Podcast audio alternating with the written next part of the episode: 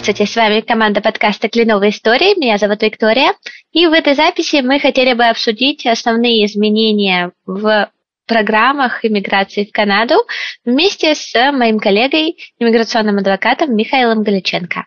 Михаил, давай обсудим вот сначала эту тему. Стоит ли что-то ожидать, что-то новое ожидать в плане иммиграции в Канаду?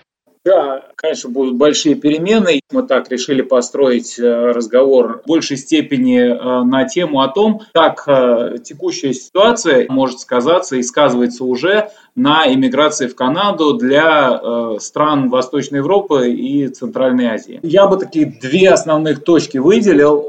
Первое, иммиграция скажется безусловно для тех, кто пытается въехать как временный житель Канады. Это в первую очередь рабочие и студенческая виза, и также так называемые туристические визы. И э, в меньшей степени, но тем не менее скажется э, вот ситуация в Украине на возможности мигрировать для получения вида на жительство. Давай со студенческой начнем. Процент отказов э, на студенческую визу довольно высокий. Я говорю о странах Восточной Европы, Центральной Азии. Теперь такой процент, на мой взгляд, существенно увеличится. Почему? В законе в канадском есть несколько категорий оснований для отказа. И одна из наиболее распространенных категорий э, для отказа, это, в общем-то, касается не только студенческих виз, это касается и визы временного резидента, вот туристические визы. Это отказ по основанию о подозрении, что человек не вернется обратно в свою страну. Э, и здесь э, основанием, как правило, указывают в письме об отказе, э, что плохие, например, перспективы трудоустройства. Вот теперь таких оснований будет без сомнения больше. А, я, допустим, по своим клиентам могу сказать, что сейчас приходится еще больше, чем раньше, представлять документов о том, что у вас есть доход, у вас есть собственность, у вас есть родственники, там мама, папа. И то даже с такими документами вы можете получить отказ просто по той причине, что, ну да, в странах Восточной Европы, Центральной Азии проблем с трудоустройством теперь будет больше. Да? Вот как бы один из таких э, примеров. Другим примером сейчас будет являться то, что места в вузах, они же не резиновые, правильно? Э, места в учебных заведениях будут отдаваться тоже людям из Украины. И, соответственно, они будут поступать в учебные заведения, а граждане стран Восточной Европы, Центральной Азии в этом смысле будут немножко двигаться э, в количестве. Вот я бы так сказал, это две основных причины. Нет, тут еще, наверное, от тебя это такая мысль скорее, не, не данные какого-то исследования. А просто стоит понимать сейчас, что количество офицеров ограничено вот в канадских визовых центрах. И сейчас на них э, свалился огромный поток кейсов для обработки. И именно поэтому сейчас э, будет увеличен период ожидания. Например, для подачи на студенческую визу а, обычно всегда все рекомендуют закладывать не менее полугода на получение. Сейчас я бы сказала, что это должно быть гораздо больше, чем полугода, то есть 8 месяцев минимум. То есть если сейчас вы вдруг решили, о, поеду-ка я поучиться в Канаду, то нужно будет иметь э, в виду летний семестр следующего года, не раньше. Отдельная сложность по оплате. Э, давай поговорим по оплате, потому что сейчас, я думаю, очень большое количество людей в ужасе, что они не могут оплатить. А могут ли? Ну, Все зависит от того, там, на что люди готовы пойти там, с точки зрения дополнительных расходов на э, переводы разными хитрыми способами. Там, э, до сих пор, допустим, сохранена э, опция для переводов через разные там, казахские, грузинские, кыргызские банки. Да, там, ребята из Кыргызстана и Казахстана, мне кажется, как в свое время ребята из Белоруссии, вот сейчас будут выступать такими бенефициарами вот этого вот э, происходящего такого хаоса банковского. Одна из проблем какая вот с открытием банковского счета? Вам нужно лично, как правило, да, вам нужно лично явиться в банк хотя бы один раз. А это сделать, как правило, нужно без виз, плюс еще нужно понимать, а какие вообще авиалинии куда летают. Но турецкие авиалинии все еще из России в Турцию летают, и туда можно попасть без виз. Вот уже одна из э, важных проблем решена. Открытие там счета и, соответственно, зачисление туда э, денег. Да, это вот к вопросу о том, э, каким образом подтверждать наличие денег сейчас, потому что также э, нужно подтвердить, что у вас есть деньги, э, когда вы прилетаете в Канаду, что у вас есть деньги себя как-то содержать. Еще что касается студенческой визы, здесь наверное, то же самое бы охарактеризовать для экспресс-энтри. Это сдача IELTS, э, потому что это необходимый такой рубеж. Тут я хочу э, добавить, что для поступления в ВУЗ не обязательно сдавать IELTS, можно сдать огромное количество других экзаменов из России, можно сдать также онлайн Duolingo тест, и совершенно спокойно вузы принимают этот экзамен, результаты этого экзамена, ну а с IELTS уже потом можно будет как-то разрулить дальше для дальнейших ваших иммиграционных шагов. Что касается IELTS для Express Entry, здесь э, другая история, и здесь э, хочется э, посоветовать тот же маршрут, который Миша дал для банковских дел, это выдвигаться в страны близлежащие, где IELTS принимается, где можно совершенно спокойно сдать экзамен, получить результаты. Обсудим теперь приезд по рабочей визе, получения. И здесь у нас, э, наверное, наиболее часто задаваемый вопрос, это вообще реально ли сейчас найти работу, э, находясь не в Канаде, и получить по этой работе визу наверное, 90% людей, которые задают вопрос, а можно ли эмигрировать через рабочую визу и, и пытаться найти работодателя из-за рубежа. Вот это люди, которые, как правило, с английским у них, ну, английский не очень высокого уровня.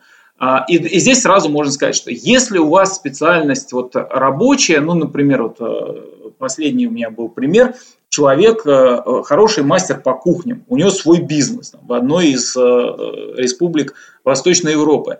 И, и он, да, нашел себе работодателя, он пошел как mill worker, ну вот ему повезло, не в том смысле даже, что повезло, что вот он такими науками обладает, а повезло, потому что канадский рынок сейчас действительно э, требует вот такого рода специальности. Люди, которые, например, там sales manager, да, ну, это обыкновенный продавец, просто он так называется, да, sales manager. Ну, ребят, вам очень будет сложно найти работу. Я не говорю, никогда никому не говорю невозможно. Все бывает, да. Но вам очень сложно будет найти работу, э, если вы не знаете в sales, вы хотите идти в sales, и у вас нет английского. Да? Ну как вы будете торговать? Отвечая на твой, Вика, вопрос, я бы сказал, что все зависит от того, какова специальность, какова мотивация и каково ваше желание э, учить английский, если вы его не знаете. Если вы знаете английский, это проще. Хочу добавить, что для получения рабочей визы нужен IELTS или нет? Нужно ли подтверждать наличие? Общее правило следующее. Уровень английского определяет работодатель. И с одной стороны, вот это как раз то место, где можно захлопать в ладоши и сказать, вот так теперь вот и мне повезло, я переезжаю в Канаду.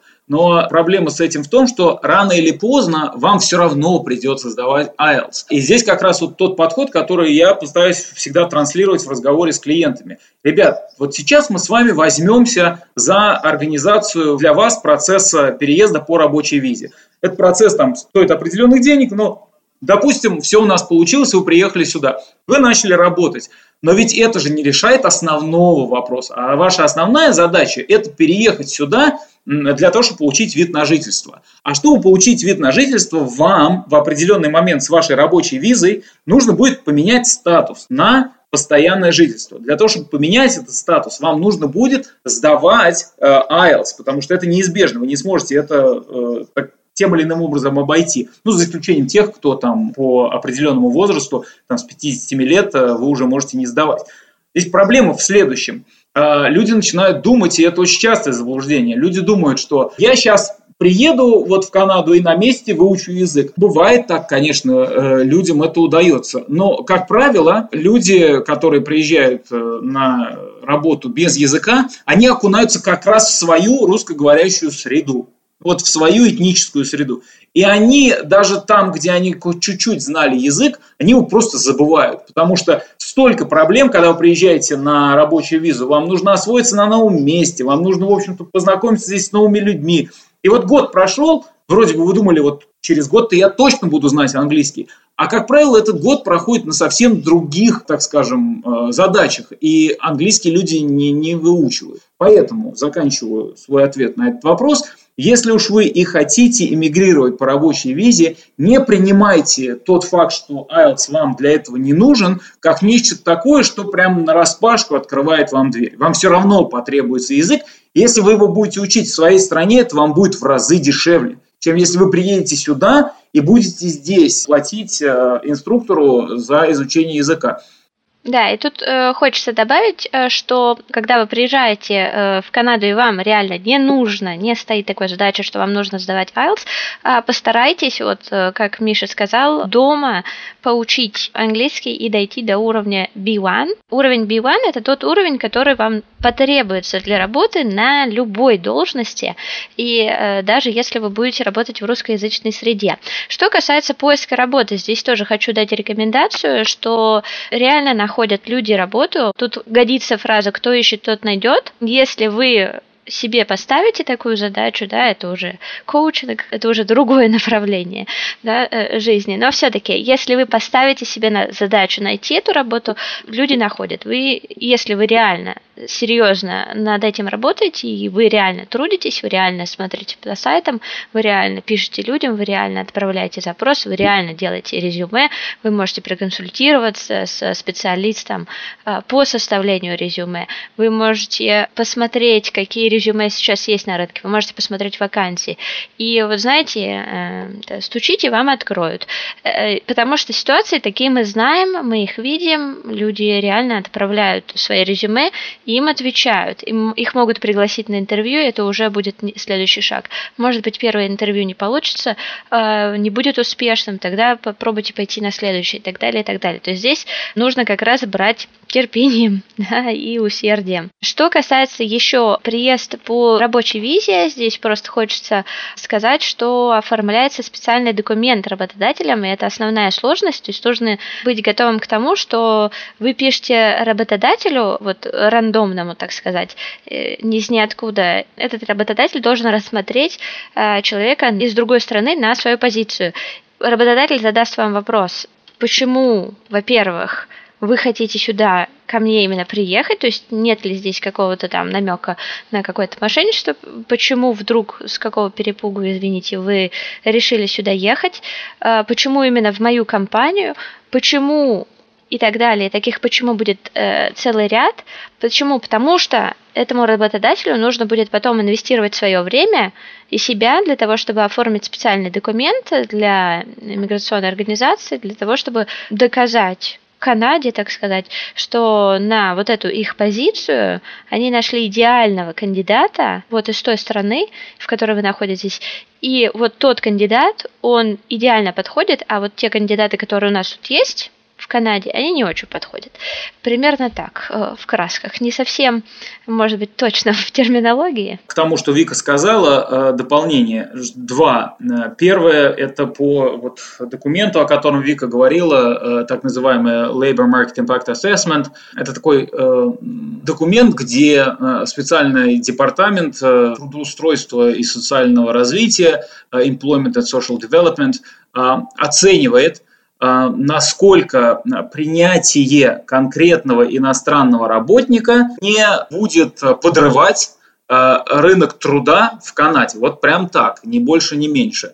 А, там есть э, несколько критериев, э, вот если точными быть, семь основных критериев, по которым это решение оценивается. Сейчас процесс вот этой оценки намного более э, сложный, чем, допустим, еще пять лет назад. Если там даже вот брать по самой анкете, анкета сейчас очень длинная, на э, работника заполняется, документов представлять необходимо намного больше, чем было раньше. Если раньше вот эти так называемые схемы такие полумошеннические были там, формально объявил о том, что нужен работник, вот работодатель сделал такое объявление, всех, так сказать, отмел, кто э, подался и выбрал того, кто из-за рубежа подал, дальше заполнил все документы, отправил, ну и там получил, как правило, одобрение, то сейчас вот такой номер не пройдет. Так называемый employment effort, а, то есть попытку нанять работника из Канады э, с видом на жительство или с гражданством Канады,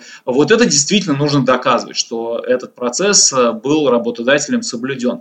Поэтому, когда вы подаетесь э, или ищете работодателя, пытайтесь искать его с таким стратегическим видением, что это все-таки будет работодатель, который подпадет под специальные программы, которые исключают вот этот Labor Market Impact Assessment. Ну вот э, первое, что, допустим, самый хороший такой пример, это, допустим, Атлантическая миграционная программа. С этого года она стала постоянной, до этого там она была э, пилотной. Э, это говорит о том, что программа получила такое одобрение, программа зарекомендовала себя с лучшей стороны, и смысл ее заключается в том, что в атлантических провинциях есть работодатели, которые в этой программе участвуют, и если вы э, проходите интервью, и они готовы вас взять на работу, то вот им прохождение вот этого Labor Market Impact Assessment не нужно – Почему? Потому что э, трудовой рынок там, в атлантических провинциях, отличается от э, провинций экономического бума. Бритиш Колумбия, Онтарио, там, да, э, Альберта. А вот в тех провинциях работников мало, но и работы там не так много. И вот чтобы, так сказать, срастить и недостаток рабочей силы, недостаток э, работодателей, э, выдумана эта программа, для которой сделано исключение. Не нужен этот Labor Market Impact Assessment. Поэтому, если у вас есть соответствующая специальность, языковые навыки, вы э, сначала ищете стратегически работодателей из тех провинций, которые позволяют проходить процесс без Labor Market Impact Assessment. Вы получаете вид на жительство сразу, это еще один дополнительный бонус. Если уж нет, ну пытайтесь продать себя в Онтарио, в Бритиш Колумбии, и, может быть, вы до такой степени будете успешным, что работодатель согласится пройти вот эту вот довольно болезненную процедуру Labor Market Impact Assessment. Будете к этому готовы. И давай, наверное, еще упомянем э, то, о чем я не знаю, это есть ли какие-то еще интересные программы, вот как раз, э, может быть, провинциальные, может быть, пилотные, на которые сейчас есть смысл обратить внимание.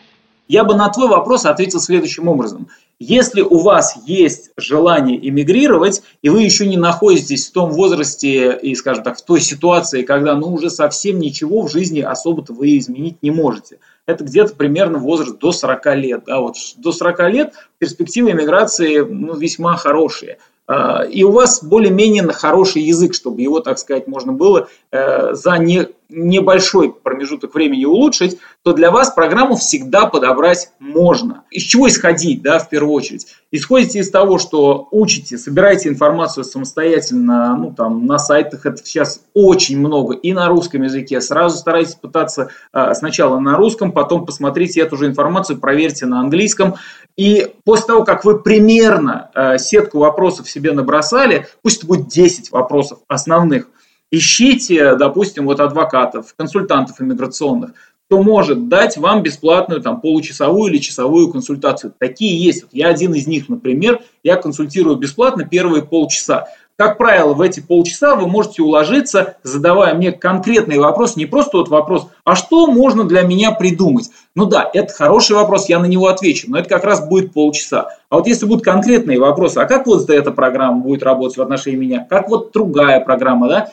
Программа около 80 в целом, но их можно свести к трем большим категориям. Вот по этим трем категориям вы зададите себе вопросы – э, точнее, набросаете, зададите мне вопросы, я вам отвечу, вы будете понимать, ага, мне идти вот примерно в ту сторону, для этого улучшить там 1, 2, 3, 4 параметра, э, вложиться в определенные направления и затем двигаться по заранее заданной траектории. Вот это самая продуктивная, на мой взгляд, э, такая предподготовительная фаза.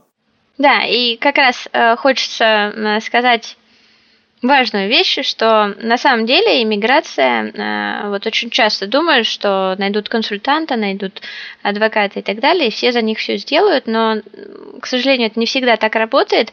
Очень много самостоятельной работы, и действительно ее можно сделать э, до того, как вы придете к консультанту, к адвокату, и уже, ну, извините, вы так даже чуть-чуть сэкономите, но э, вы уже будете для себя точно понимать, чего вы хотите и чего вы не хотите, а не просто, а где взять эту информацию, информации очень много, э, почти везде. Что касается э, сайтов э, по, например, поиску работы, их очень много, вы можете прямо совершенно спокойно э, искать э, в интернете просто там работа в Канаде, но не на русском, э, я не знаю, job, э, своя профессия и какой-то э, место и уже от этого исходить. По поводу сайтов, о которых ты говорил, сразу, чтобы у людей что-то там отложилось, да, информация. Во-первых, полезно себе иметь хоть что-то в соцсетях, лучше всего на LinkedIn зарегистрироваться и какую-то хоть минимальную, но сеть создать, да, людей, которые вас знают, потому что если вы куда-то подаетесь на работу, у вас нет ни LinkedIn, ни Facebook. А, кстати, очень много таких людей приезжают из Восточной Европы, ну, пытаются приехать из Восточной Европы, Центральной Азии. Если у вас, э, вас в соцсетях нет, то уже как-то не очень, мне кажется, выглядит хорошо в 21 веке. Сделайте, ну, пытайтесь построить свою там какую-то социальную сеть. Второе, а, не рассматривайте, пожалуйста, вот если уж вы решили, что единственный вариант – это беженство, да, что вот я точно пойду по беженству, допустим, буду идти там по ЛГБТ, да, вот. Не рассматривайте этот вариант как какой-то супер простой, вот я на границе появлюсь, у меня есть виза в Канаду, я на границе появлюсь, скажу, что я гей там, или я лесбиянка, или бисексуальная э, личность, и, и все, мне все сразу поверят, и я сразу перееду. Э, ну, как минимум, к этому процессу подготовьтесь, и не делайте вот этот важный предварительный шаг, не посоветовавшись с адвокатом или с иммиграционным консультантом. Вылазит очень много проблем, которые вы можете решить на э, этапе, когда вы еще находитесь в своей стране, которые вам в дальнейшем очень сильно помогут. Далее, когда вы готовитесь к переезду, важное решение захотеть, это самое первое, да, я хочу эмигрировать, точно. А когда мне эмигрировать? Вот сейчас, вот как только к вам пришла эта в голову мысль эмигрировать, вот значит оно сейчас вам и нужно. Посмотрите, проведите 2-3 дня на сделайте вот это предварительное исследование, как мы сказали, э, информации в сети – и э, начните с того, что вы можете сделать, находясь в стране. Ну, что вы можете сделать? Да? Допустим, оценку своего образовательного уровня, как мы уже сказали, подготовиться к английскому, собрать документы, которые будут подтверждать ваш статус. Подумайте. Многие, например, говорят, я работал там неофициально. Что значит неофициально? А, ты работал или нет? Давайте первый вопрос зададим. Ты работал или нет? Да, работал. Что значит неофициально? Ну, у меня не была оформлена там для россиян трудовая книжка, а, для граждан других стран у меня не было трудового договора. Ну, хорошо, это же можно сделать. Возьмите там справку, справку мы сделаем, ну, то есть, я имею в виду, ее написать текст. А обратитесь к тому работодателю, у которого работали. Если это была реальная работа, вопрос не в том, что вы не работали, а вопрос в том, что у вас она не оформлена. Значит, нужно подумать о том, как вам ее оформить. И там в 99% из 100 у вас работу оформить можно, если, так сказать, креативно к этому подойти. Да? Вот. То есть я бы так сказал, что э, первое решение – это эмигрировать, оно должно быть четкое. И второе – это использовать по максимуму то время, пока вы еще в стране. Вот. вот это важно. Оно вам в дальнейшем поможет. Как только вы сориентировались с вопросом об иммиграции, 2-3 дня провели на исследование, следующий шаг – ищите человека, с которым вы можете посоветоваться. Консультант, адвокат. Посоветовались, узнали больше информации, наметили план, по нему начали работать. Один из первых э, как раз этапов, который ты обозначил, это э, подтверждение образования. Э, его нужно в России, тут уже нюансы, это ты больше знаешь, либо апостелировать, либо получить уже перевод диплома и, может быть, с ним иногда работает. И также нужно отправить свой диплом в специальную организацию, как правило, очень наиболее популярная эта организация под названием ВЕС, куда отправляется ваш диплом для того, чтобы, грубо говоря, посмотреть, насколько он соответствует канадскому образованию. То есть, например, я заканчивала вуз, будучи специалистом, а, потом я поступила в магистратуру, и в итоге ВЕС мне подтвердил, что у меня две магистрских э, степени, да, потому что специалиста засчитал за а, магистра еще одного. И суть в том, что это долгий процесс, это не один месяц. Сейчас это, я не знаю, это может быть гораздо больше, гораздо дольше. И это, наверное, один из самых долгих таких э, процессов и этапов, которые нужно, вот реально можно начать уже завтра делать и думать о нем. Сразу скажу, вот по вот этому так называемому э, процессу оценки э, образования в World Education Service, то, что Вика говорит, WES, да, сокращенно, он сейчас немножко упростился для россиян но нет критериев, которые бы работали э, для всех без исключения стран. Есть страны, например, Украина э, шагнула вперед. У них есть специальный отдел при Министерстве образования, и через этот отдел, там за небольшую плату, там э, какое-то количество сотен гривен, вам этот отдел сам отправляет документы вот в этот World Education Service, и вы таким образом получаете оценку своего образовательного уровня. В России до мая прошлого года было необходимо брать апостиль. Сейчас его отменили, ну сейчас вот с мая прошлого года этот апостиль отменили, Теперь нужно в закрытом конверте, просто в закрытом конверте с переводом нотариально заверенным, э, диплом и вкладыш к диплому. Конверт должен быть запечатан и опечатан печатью э, учебного заведения, которое вам этот диплом выдал. Вот его нужно отправлять в этот World Education Service. И многих людей, особенно вот тех, кто с бюрократической такой жилкой, э, для них это сразу такое препятствие. Они говорят, да наш вуз никогда в жизни мне такое не сделает, чтобы где-то найти нотариально заверенный перевод, самостоятельно отправить в World Education Service в Канаду в запечатанном конверте. Ну, ВУЗ, конечно, не будет делать. Это делаете вы или ваш представитель. Он приходит ножками, берет копию диплома, несет ее к переводчику, делает нотариально заверенный перевод, возвращается в ВУЗ, э, дальше вкладывает все это в конвертик, просит, чтобы все это запечатали при э, соответствующем сотруднике э, вашего вуза и поставили печать вуза. Дальше вы своими ножками этот конвертик несете там в DHL или любую другую почтовую службу и отправляете за свои деньги, отправляете в World Education Service. Формально это будет как если бы ваше учебное заведение само отправило это дело напрямую в World Education Service. Короче, вывод здесь такой. Ничего не бывает невозможного. А вопрос в том, как вы к этому подходите, насколько вы этого хотите и кто вам в этом помогает. Все три составляющие этого пазла решаемы.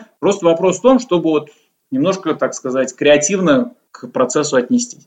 Здесь хочется добавить э, по, по поводу дипломов для студентов, которые все еще учатся, но уже Э, планирует поступать э, в Канаду вот сразу-сразу, можно связаться с вузом и отправить ему справку со своими выписками, оценками, вот это вот она так и называется, справка, из вуза, переведенная, заверенная, и эта справка, она годится. Но это для вузов, да, потому что они на основании этого будут с вами дальше взаимодействовать. Для других программ я не уверена, что это так работает.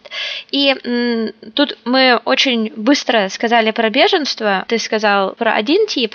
Я думаю, что сейчас в воздухе витает, что сейчас э, политическое беженство, оно внезапно э, всплыло на поверхность, и многие решили, что вот, значит, я оппозиция, и мне тут плохо, и я пойду искать себе беженство. Извините, если э, грубо выразилась, но просто чтобы охарактеризовать, насколько это реальный вот тоже вариант и насколько этот вариант сейчас годится кому-то для рассмотрения. Если вы хотите доказывать сейчас э, беженство, э, то, на мой взгляд, опять же, это мое мнение, но я считаю, что оно информированное. Э, на мой взгляд, сейчас нужно будет прилагать больше усилий к тому, чтобы доказывать, что вы действительно подвергаетесь преследованиям по политическим мотивам. Ну, какими могли бы быть эти доказательства, на мой взгляд? Ну, например, участие в антивоенных протестах, да, пожалуйста, вы задокументировали э, свое задержание. Э, для этого, в принципе, не так много усилий нужно приложить. Там протокол административного задержания, копия-то у вас на руках будет, верно?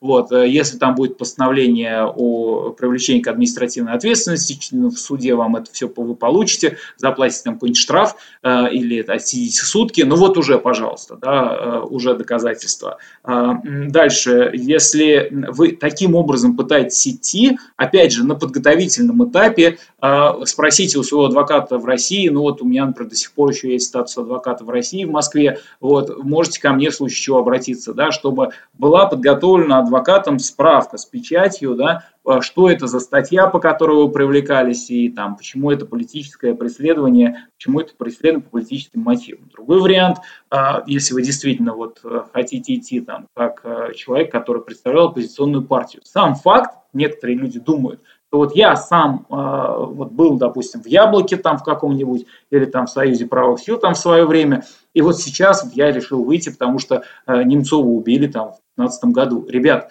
это все настолько друг от друга удаленное, а во-вторых, ну какое отношение вы имеете или имели к Немцову, за исключением того, что вы когда-то там были в Союзе правых сил. Это реальный кейс, я вам рассказываю. Да? Люди э, себе придумывают вот эти идеи, что, во-первых, здесь все в Канаде вот в этом ландшафте ориентируются, а во-вторых, прямо сразу на слово вам поверят. Нет, ну доказывать это нужно, что вы действительно подвергались преследованиям. Опять же, если вернуться в антивоенную тему, я вот знаю сейчас ребят, которые сами того не зная, они поддержали, казалось бы, что такого в соцсетях, они поддержали открыто э, так называемые антивоенные процессы и э, открыто там у себя флаг повесили там на своей, допустим, фотографии в Фейсбуке, да, и, к примеру, распространили информацию о том, что э, они поддерживают Украину и включая украинскую армию, там, допустим, жертвуйте на украинскую армию, да. На минуточку это 275 УК в России до 20 лет. Вот. Такого рода э, доказательства будут являться, на мой взгляд,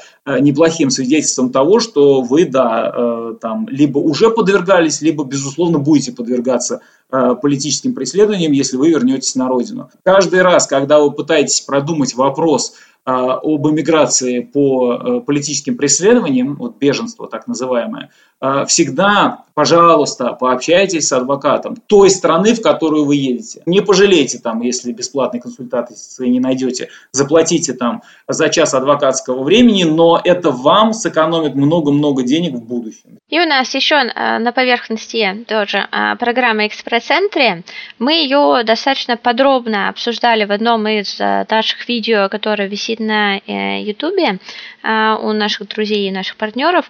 Мы, наверное, не будем сейчас подробно погружаться в саму программу, а, наверное, давай одним предложением скажем, насколько все изменилось. В целом система осталась такой же, если подходить к вопросу формально. Если не брать во внимание вот этот контекст, как я сказал, да, много э, иммигрантов теперь будет из Украины, то в целом все осталось то же самое.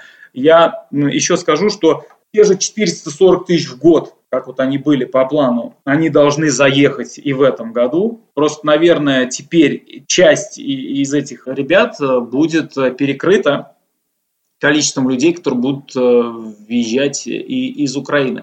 Почему я так думаю? Потому что все равно вся эта иммиграционная система и вообще канадская экономика к там, большому для нас сожалению, она просто физически не может переварить, извините за выражение, намного большее количество мигрантов. Поэтому хоть и э, объявлено об emergency authorization программе для украинцев, это все равно emergency authorization будет влиять э, и в негативную для других представителей из других стран в сторону возможности приехать в Канаду. Ну и, как обычно, по экспресс-энтри э, наиболее э, высокие баллы получают Молодые люди до 30 лет, поправь меня, если я ошибаюсь, я пока что перечислю, желательно состоящие в браке, где супруг или супруга могут принести дополнительные баллы. Если оба э, человека, да, семейная пара и в том числе заявитель имеют наивысшую степень образования, то есть чем выше, тем лучше э, по экспресс-энтри. Э, также супруг, супруга, они предоставляют данные о своем образовании. Что касается языка, английский, чем выше э, баллы по IELTS, тем лучше, максимум все ваше. Э, супруг, супруга могут добавить баллы э, своим знаниям английского. Здесь хочется, э, вот у нас был вопросик, нужен ли, насколько ты считаешь, нужен французский? Очень коротко. Он дает дополнительные 50 баллов. И на этом все. Э, в жизни французский может пригодиться в провинции э, Квебек, э, и если вдруг вы внезапно услышите кого-то на улицах Канады, говорящих на французском, вы, если захотите, сможете с ними поговорить, но вот прям так, чтобы в любой другой ситуации, прям вот в бытовом общении, если вы не стремитесь работать на госслужбе, то мне кажется, что он не сильно пригодится. Это мое личное мнение. Нью-Браунсвик э, действительно двуязычная провинция, опять же, атлантическая провинция, атлантическая программа. Э, не так-то уж и сложно найти работу в government entities, там какие-нибудь министерства образования, э, выходцы из Восточной Европы, Центральной Азии работают без проблем. Если у вас французский, и вы его хотите развивать, э, получите 50 баллов, во-первых, если он будет, если я не ошибаюсь, не ниже пятерки. И дальше, если вы его разовьете, существенно повысит ваши шансы на занятие э, должности, где вы будете представлять э, муниципальное, региональное или федеральное правительство. И хочется еще добавить, что касается основных баллов, это, естественно, опыт работы от трех лет и пункт, который забирает, скажем, баллы, это дети. Это всегда это дополнительная нагрузка, скажем так, на, на правительство, и поэтому в вашей анкете имейте в виду, что вам нужно будет чем-то добирать эти баллы. Если у вас семья с детьми, то вам нужно вот как раз-таки можно, например, французским добирать или чем-то еще дополнительно добирать баллы смягчу эту точку зрения, и для, особенно для вот такого рода, так сказать, поверхностного обсуждения, у нас задача-то не уходить в глубину, да, э, я обычно говорю так, дети, э, включая их количество, да, на вашу проходимость по конкретной программе не влияют. Вот. Больше влияет ваша супруга, допустим, или ваш супруг – который хоть и является дополнительным заявителем, а вы как будете основной заявитель, тем не менее, либо отбирает у вас 20 баллов, либо добавляет вам 20 баллов. И, соответственно, не э, игнорируйте тот факт, что английский супругу или супруге нужен, а подтверждение стажа работы супругу или супруге нужен, уровень образования подтверждать супруге или супруге тоже нужно. Поэтому, если вы э, начали заниматься собой, то не забудьте прихватить с собой в этот процесс супруга.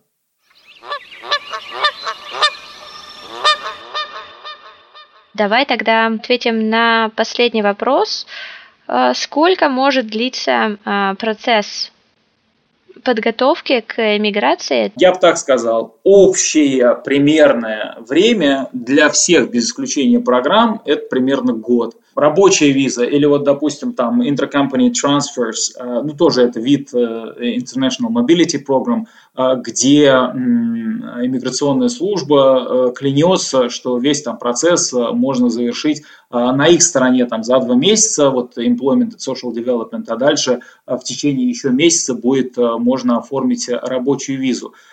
По практике работы никогда в это время вы не укладываетесь. Всегда есть какие-то дополнительные замедлители процесса, и поэтому на процесс уходит там, ну вот если в полгода вы уложились, то это прям совсем здорово. Это я имею в виду по Э, рабочей визе. По экспресс-энтри процесса, если все идет очень хорошо, вы набрали количество баллов, там, допустим, 470 и выше, и вас прямо в первый дро выдернули, Э, то тогда вам будет invitation и э, время на него ответить 2 или 3 месяца, и вы за это время будете должны собрать документы, все отправите, а потом еще где-то 2 или 3 месяца вы будете ждать, пока вы получите landing document. Вот все это суммируйте, и вы опять получаете где-то 7 месяцев.